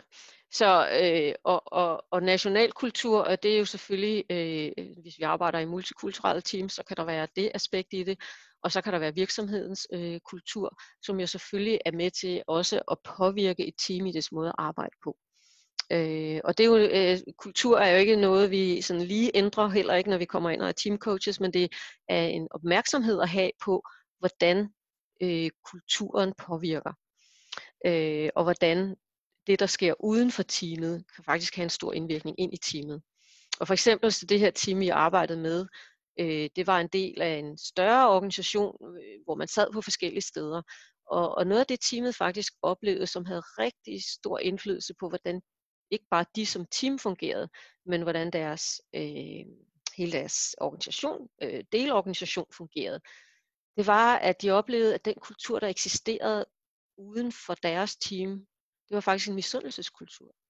Og, og, øh, og det vil sige, at hver gang de præsenterede deres øh, gode resultater, så oplevede de, at nogle af deres medarbejdere faktisk, øh, når de gik ud og var stolte og kunne fortælle om øh, det, der var sket, jamen, så oplevede de faktisk, at øh, de medarbejdere fik nogle rigtig negative kommentarer med. Øh, de oplevede, når de blev sådan fremhævet øh, af nogle andre og sagt, se hvor godt I gør det, så var der nogle andre steder, at øh, så blev der talt lidt negativt i krone om det. Og da de blev klar over det, så kan man sige, at de var måske ikke i stand til at påvirke den kultur i det meget større system, men de var i stand til at finde ud af, hvordan vi vil navigere i det som team, og hvordan kan vi hjælpe vores organisation øh, øh, til at få øh, være i det her, øh, hvis det nu er det, øh, som er et kendetegn i kulturen. Og med kultur er det jo sådan, at man, man øh, selv kan være blind øh, for det, som Christoph plejer at sige, øh, øh, det er det vand, vi svømmer i, og vi kan ikke se vandet. Øh, så derfor kan vores egen kultur være svær at få øje på. Øh, men så kan det være godt at få no- nogle øjne ind udefra, som hjælper os med at få øje på det. Og øh, undskyld. så øh, og det der kan det den her mm, 5C-model kan bruges til os, det er faktisk at være med til at skabe en rigtig god teamkultur. For forestil jer, at vi har et team, som faktisk er i stand til at arbejde hele vejen rundt i 5C-modellen, og også komme ind og skabe læring. Så begynder vi at have en kultur, som virkelig øh, fremmer, at vi både trives som individer, men også at teamet kan performe. Øh, og, og, og det er som regel noget af det, som man, øh, som man har det godt med. Så, så 5C-modellen, hvis vi arbejder med de fem discipliner og har, har øh, opmærksomheden på dem, så, øh, så er vi med til at skabe en rigtig god teamkultur. Ja, så jeg kan se, at tiden iler. Hold da op. ja, øh, er der... Øh, skal vi lige se, hvad der... Øh, Christoffer, er der et spørgsmål? Ja, vi kan lige gå videre her, så tager vi den øh, senere. Godt. Så jeg, jeg håber, at den her model, øh, og egentlig vil jeg øh, måske lige, øh, hvis du giver dig en lille øjeblik til bare lige at reflektere, hvis du kigger på dit eget team og forestiller dig, at det sidder der sammen med dig, hvor vil dit team sige, at det vil være allervigtigst, øh, at I sætter ind, for at det her team kan blive bedre, fungere endnu bedre. Så hvor i det her 5, øh, 5, øh, øh 5C-modellen øh, vil vi have det største forbedringspotentiale øh, i, i den her. Så øh, vise de fem C'er igen. Ja, og jeg kommer så desværre altså lige til, for jeg har glemt at sætte den ind her, så jeg kan se, at jeg kommer lige til at køre tilbage, men det er rigtig godt, du lige spørger om det. Der er den. Så, øh, så hvor i denne her model mener dit, du og dit team, du kan jo spørge, forestiller du spørger dit team, øh, at det største øh, forbedringspotentiale er? Øh, og det kan godt være, at øh, der måske er noget, der fylder et sted, men, men er det også der, det startede? Øh, og hvad vil, øh, hvad vil en vigtig stakeholder sige til dig? Hvor forestiller du, dig, at du tager en, en stakeholder stemme ind og har en stol her ved siden af, og du rent faktisk lige spørger, hmm, hvad er din oplevelse af det her team? Hvad er det, det her team kan blive bedre til, set med dine øjne? Forestil dig, at, øh, at du lige har øh, den dialog et øjeblik.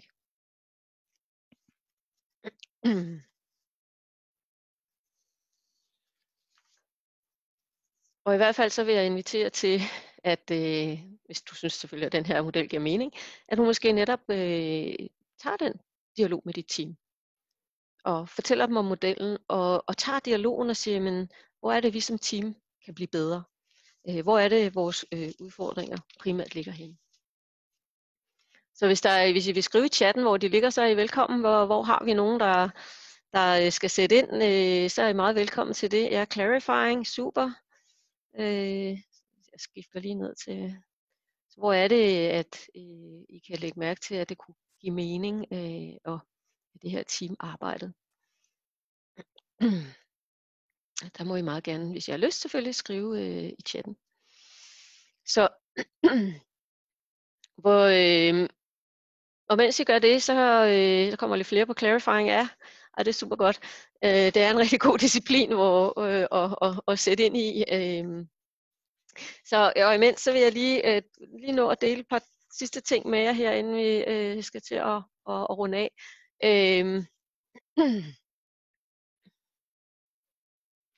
Yes, godt. Der er også en her, den der har noget med flere teams og sådan noget, clarifying og co-creating. Ja, det er øh, super godt, fordi det bare, og nogle gange tænker jeg også, det hjælper, at man finder lidt ud af, okay, hvad er det konkret, det handler om? Så, så hvor er det, vi kan sætte ind? Fordi så er processen allerede mere i gang. Og så er det, coachen eller lederen kan hjælpe med, er jo at facilitere de dialoger. Og når vi faciliterer dialoger, så er der selvfølgelig nogle ting, øh, der er vigtige. Så generelt kan man jo sige, at hvordan kan coaching hjælpe? Jamen det er jo egentlig, at vi får stoppet op. Og at vi lige får trådt det der skridt tilbage, og vi sammen reflekterer og skaber noget indsigt. Og vi finder ud af nye måder, vi kan tænke, være og handle på.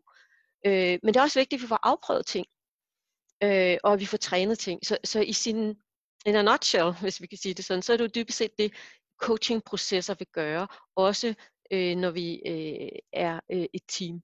Så jeg oplever tit, at folk siger, at det har vi jo ikke tid til. Øh, jamen måske har vi ikke tid til at lade være. Øh, fordi øh, vi bruger rigtig, rigtig meget tid på at øh, brændslukke og svare på ting, vi ikke behøver svare på, og løse konflikter med mennesker, der ikke behøver være der. Øh, gnidninger, som, øh, som øh, tager tid. Så, så, så måske handler det bare om at lægge tidsinvesteringen øh, et, et andet sted. Det er i hvert fald det, jeg oplever igen og igen. Også alle de ledere, der kommer på ledernes coachuddannelse, at, øh, at de investerer tid i stedet, men de kommer til at spare så meget tid, og de kommer til at opnå meget mere motivation, øh, medejerskab, ansvarlighed, når vi tager de her øh, dialoger, som coaching inviterer til. Og nogle andre grundlæggende principper, det er, øh, jeg tager lige dem alle øh, tre her, det er, øh, at, eller fire faktisk, at, øh, at vi kalder det, vi kalder future back. Og noget af det, vi arbejder med der, det er sådan fif til at prøve at forestille, at vi går lidt ud i fremtiden og kigger øh, fra fremtiden tilbage til nuet. Så hvad er det, fremtiden øh, kræver af os? Øh, jeg tager lige principperne her, så har jeg lidt spørgsmål til jer, I kan tage med jer her bagefter. Så er det udefra ind perspektivet, som jeg, som jeg delte før. Øh, øh, og så er det, øh, at, at vi arbejder i en trekant, og det vil sige, at vi hele tiden sørger for, at vi har etableret en forventningsafstemning og et partnerskab, og vi har tydelighed på, hvad er vores fælles formål her. Fordi når vi har et fælles formål, så er det meget nemmere at være partner og samarbejdspartner. Og så skal vi huske, at transformation, det sker altså i nuet, eller indsigt sker i nuet. Og, og noget af det, som, som, øh, som coaches skal skærpe deres øh, opmærksomhed på, det er at være lyttende, det er at være opmærksom og være til stede, så vi fanger ting, og vi kan i talsætte, når ting sker i nuet. For det er der, vi får indsigt. Det er der, teams har mulighed for at sige, okay, godt så, nu forstår vi det. Så lad mig lige dele et øh, par spørgsmål øh, med jer her. Øh, hvis, vi, øh, hvis vi siger future back, jamen så kunne vi måske sige, hvad kræver fremtiden af os som team? Og hvis teamet nu går et, øh, år i fremtiden, eller et halvt, eller øh, to, øh, hvad er det så, teamet er lykkes med? Og hvad har teamet gjort for at komme hertil? Så det her, det kunne være nogle spørgsmål, som man, som man stillede teamet. Hvad er det, fremtiden kræver af os? Hvad er det, vi er på vej ind i? Hvad er det, formålet kræver af os? Så hvad er grundlæggende principper, når vi siger outside in? Jamen, øh, så har vi øh, hvad ønsker stakeholderne, at det her team bliver bedre til? Hvilke forventninger har de? Hvad eller hvem er det egentlig, vi tjener? Altså, så er vi inde på formålet. Hvorfor er vi sat i verden? Øh, hvor stor en procentdel af teamets samlede potentiale bruger I faktisk lige nu for at gøre en forskel for dem, I sat i verden for? Og hvor stor en procentdel kunne I bruge om seks måneder? og hvad skal der til for at lukke det gab? Så det her er jo en af nogle grundlæggende spørgsmål, som I kan stille øh, til jeres team. I kan stille dem til jer selv, og I kan stille dem til jeres team. Og det vil være sådan et udefra og ind perspektiv. Og de er rigtig gode til at perspektivere ting øh, og situationer i et team. Og øh, grundlæggende princip her er at arbejde i en trekant. Det handler faktisk rigtig meget om, hvad er vores fælles formål? Øh, hvad eller hvem tjener, øh, er teamet sat i verden for at tjene? Hvad kræver formålet af os? Hvad kræver formålet af mig? Og hvordan skal vores samarbejde være for at opnå det, vi er sat i verden for? Så det vil, det vil sige, at formålet står øverst i trekanten, og så øh, de mennesker, som er øh, i forhold til det, hvordan kan de samarbejde? Hvad er det, det her formål kræver af mig? Ikke hvad jeg kræver, men hvad kræver formålet af mig? Hvad kræver formålet af os? Hvis vi er sat i verden for det her, hvad er det så, vi skal øh, kunne? Og hvad er det, vi skal levere? Og hvordan skal vi samarbejde for at nå det? Og så er der lige en, en, øh, en vigtig ting her, vi skal være opmærksom på, øh, når vi arbejder med at skabe læring og, øh, øh, og udvikling og arbejde med teams, det er, at vi kan, har det jo godt, når vi er inde i komfortzonen, men vi bliver nødt til at få nogle mennesker ud i det, vi kalder læringszonen, men det er også ubehagszonen. Det kan godt føles lidt ubehageligt at blive konfronteret med nogle ting, eller skulle stoppe op og lige tænke, ja, hvad er det egentlig, der sker? Men det er faktisk et, en, en forudsætning for, at vi kan lære noget. Når vi er inde i komfortzonen, så kører ting på ryggraden, så gør vi, som vi plejer. Øh, det er rart og behageligt, det er trygt, det er godt. Men hvordan kan vi skabe tryghed ude i læringszonen? Det er jo det, der egentlig er coachens formål. Det er at, at, at opgave, det er at sige, hvordan kan vi gøre det så øh, tilpas øh, udfordrende, men stadig trygt. Øh, hvordan kan vi bevare tilliden, selvom vi bevæger os ud i læringszonen. Men vi skal ikke have folk ud i panikzonen. Det er et dårligt sted at komme hen. Så øh, panikzonen vil vi gerne undgå, og al den tid, det vi har været igennem her i vores samfund det sidste stykke tid, kan man jo godt sige, at der er indimellem er måske nogen, der er røget ud i panikzonen, og så kan vi godt mærke, hvad det gør ved os, og, og vi kan se effekterne af det. Men hvordan kan vi komme ind og være i læringszonen? Og der er i hvert fald helt, rigtig mange mennesker lige for tiden, der har været i læringszonen og fået en masse godt ud af det, og prøvet nogle ting af, de ikke troede kunne lade sig gøre. Øh, øh, men det har vist sig, at det var muligt. Så det er jo også noget af det, øh, som jeg tænker, at I som ledere oplever nu, at, øh, at læringszonen den er i fuld gang, og, og, og det er den, vi, vi skal være gode til at mestre og være i, øh, når vi arbejder med, med, med team coaching. Øh, så øh, jeg tænker, at øh, skal vi se, var der et par spørgsmål, vi lige skulle... Øh, ja, så øh, Christina skriver her, jeg tænker, der er forskel på, om man selv opsøger en coach og åben, eller man sidder i et team og ikke har lyst til at blive påduttet noget. Og har du gode råd og tips til at tale sætte det, imødegå det, hvis der som udgangspunkt øh, sidder med modstand på dialogen? Det er jo en rigtig, rigtig øh, god problematik, du tager op der, fordi øh, det er jo rigtigt, at øh, som udgangspunkt i hvert fald, hvis jeg bliver inviteret udefra, jamen så er der i hvert fald en vis åbenhed, selvom der nu også godt kan være nogen øh, i et team, som, som øh, ikke har lyst til det. Øh, og jeg tror, noget af det væsentligste, øh, vi kan gøre, eller der er flere ting, vi kan gøre det. Dels så kan vi tage nogle dialoger med nogle øh, in, altså individer ude af teamet og tale med dem om, hvad er det egentlig, det her handler om? Øh, hvad er det, der er svært? Eller hvad er det, du er bange for, hvis det er det, de er? Øh, hvad er det, du risikerer øh, i det her? Sådan så vi tager nogle dialoger i lidt mere øh, øh, trygt øh, rum øh, ind i fællesskab. Og så er det jo, øh, at, at jeg tror noget af det vigtigste her, det er, at vi får forståelse for, hvorfor, altså hvad er formålet med det her. Og hvis vi kan skabe buy-in på det, så begynder vi at kunne have en proces sammen. Så noget af det, vi også som eksterne coaches må bruge tid på, det er at sikre, at vi har et fælles formål. Og hvis vi ikke har det, så må vi talsætte det og sige, hvad er så muligt, hvis vi ikke har et fælles formål. Så jeg vil sige, at det, det aller, aller vigtigste her, det er øh, at tage dialogen, som sikrer, at vi alle sammen forstår, hvorfor skal vi det her, Øh, og så tror jeg også, at hvis der så er nogen, der stadig har lidt modstand undervejs, øh, så handler det også, øh, en tredje ting er, at vi som ledere og coaches oparbejder en kapacitet til ligesom at kunne rumme det og være i det, og gå ind i dialogen, og så øh, kunne tage det, der nu sker, øh, og bruge det konstruktivt øh, til formål, eller til fordel for, øh, for teamet. Så, så det handler jo lidt om, at vi ikke sådan selv er bange for at, at, at gå ind i, i, i de dialoger. Øh, men nogle gange kan vi tage brøden af nogle ting ved at tage det øh, individuelt. Og så vil jeg sige formål, formål, formål. Øh, at det er rigtig, rigtig vigtigt. Godt. Så øh, lige et par sidste slides her, øh, øh, inden vi skal til at runde af.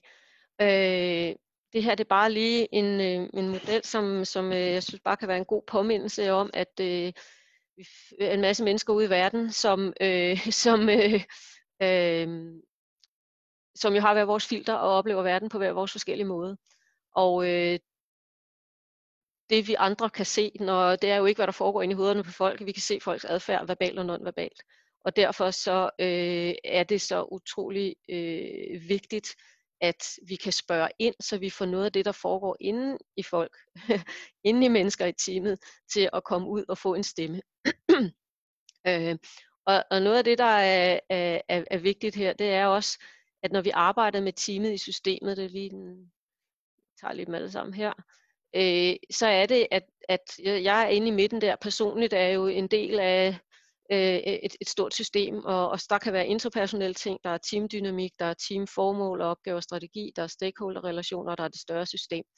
Og noget af det, der også kan være vigtigt at have fokus på, det er, at nogle gange, og det kender I, hvis I tænker på det, så kender I det sikkert godt, at der sidder et individ, som faktisk taler på ikke egne vegne, men teamets vegne, eller taler på det større systems vegne, af en stemme, som, hvor vi kommer måske lige til at tillægge dem, at Nå, det er også dig, der sidder der og besværligt, men måske taler de på systemets vegne. Måske er det en stemme, vi skal lytte til.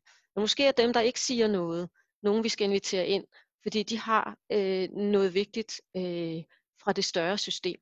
De bærer af noget, som skal have en stemme.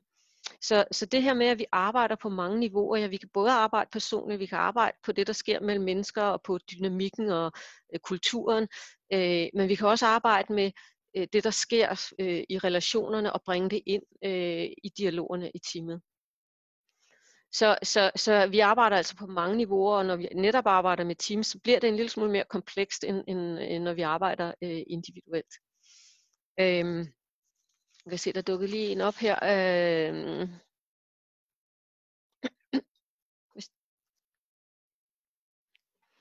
øh, og kan du sige noget om fordele og ulemper ved brug af ekstern versus intern coach? Ja.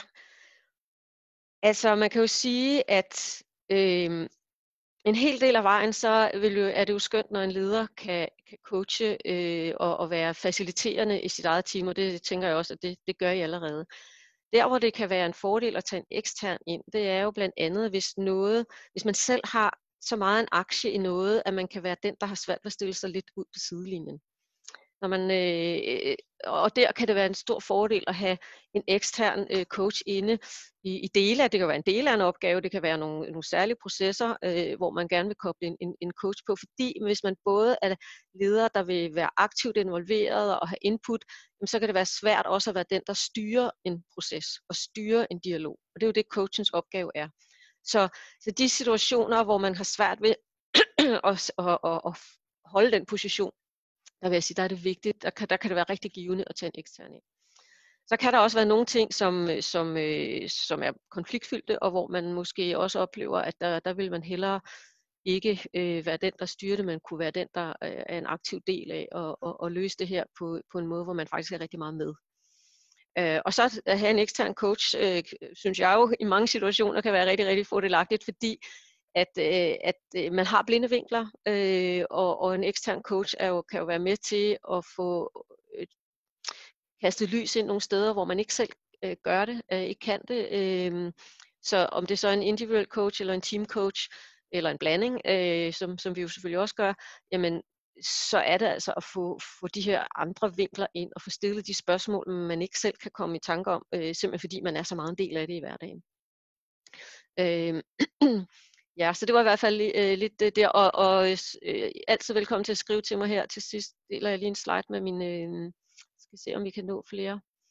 Øh, men mens vi lige runder af her, så kan vi sige, øh, øh, her et par afsluttende evaluerende spørgsmål til dig selv. Øh, din egen core learning, dit commitment, kunne man sige, til at runde af her i dag. Hvilken forandring er nødvendig i dit team for at imødegå vigtige ønsker fra kritiske stakeholders? Og hvilken forandring er så nødvendig i din relation med teamet? Og hvad skal forandre sig i dig, for at du kan være den forandring, du ønsker? Så hvad er det for en forandring, du committer dig til i relation til dit team? Så måske kunne du tage de spørgsmål med dig øh, øh, herfra, og, øh, og I får den her øh, slides øh, sendt ud her efterfølgende. Og, øh, kunne svare på dem øh, til at lave et commitment og lave nogle handlinger. Og så vil jeg lige øh, slutte af med øh, ved slutningen her, for nu er vi jo ved slutningen. Vi skulle starte med slutningen, og før, da vi startede, skulle du tænke lidt over, hvad var vigtigt, du tog med herfra i dag. Øh, så når vi har lavet en team coaching proces, så er det også vigtigt, at vi looper tilbage og kigger på, jamen fik vi så det, vi ville. Og nu har jeg ikke mulighed for at, at spørge jer, øh, øh, andet end at du kan skrive i chatten. Øh, men hvad er det vigtigste, du, du tager med herfra i dag? Og, og hvad tænker og føler og siger, gør du anderledes, som lader dig vide, at du har faktisk opnået det? så, så hvis du nu forestiller dig, at du gør, øh, klikker ud af mødet her lige om lidt, og øh, hvad er det så, du tager med herfra, og, og hvordan kan du omsætte det til noget, som, øh, som du kan gøre brug af øh, i din dagligdag? Øh, så øh, jeg vil sige, øh, hvis jeg har lyst til at dele lidt af her på falderæbet om det, øh, så øh, er det helt fint. Øh, så vil det være dejligt. Og, og så håber jeg, at mit formål i dag var jo at både inspirere og dele noget viden. Øh, og, øh, og også at forhåbentlig tager du nogle gode værktøjer med.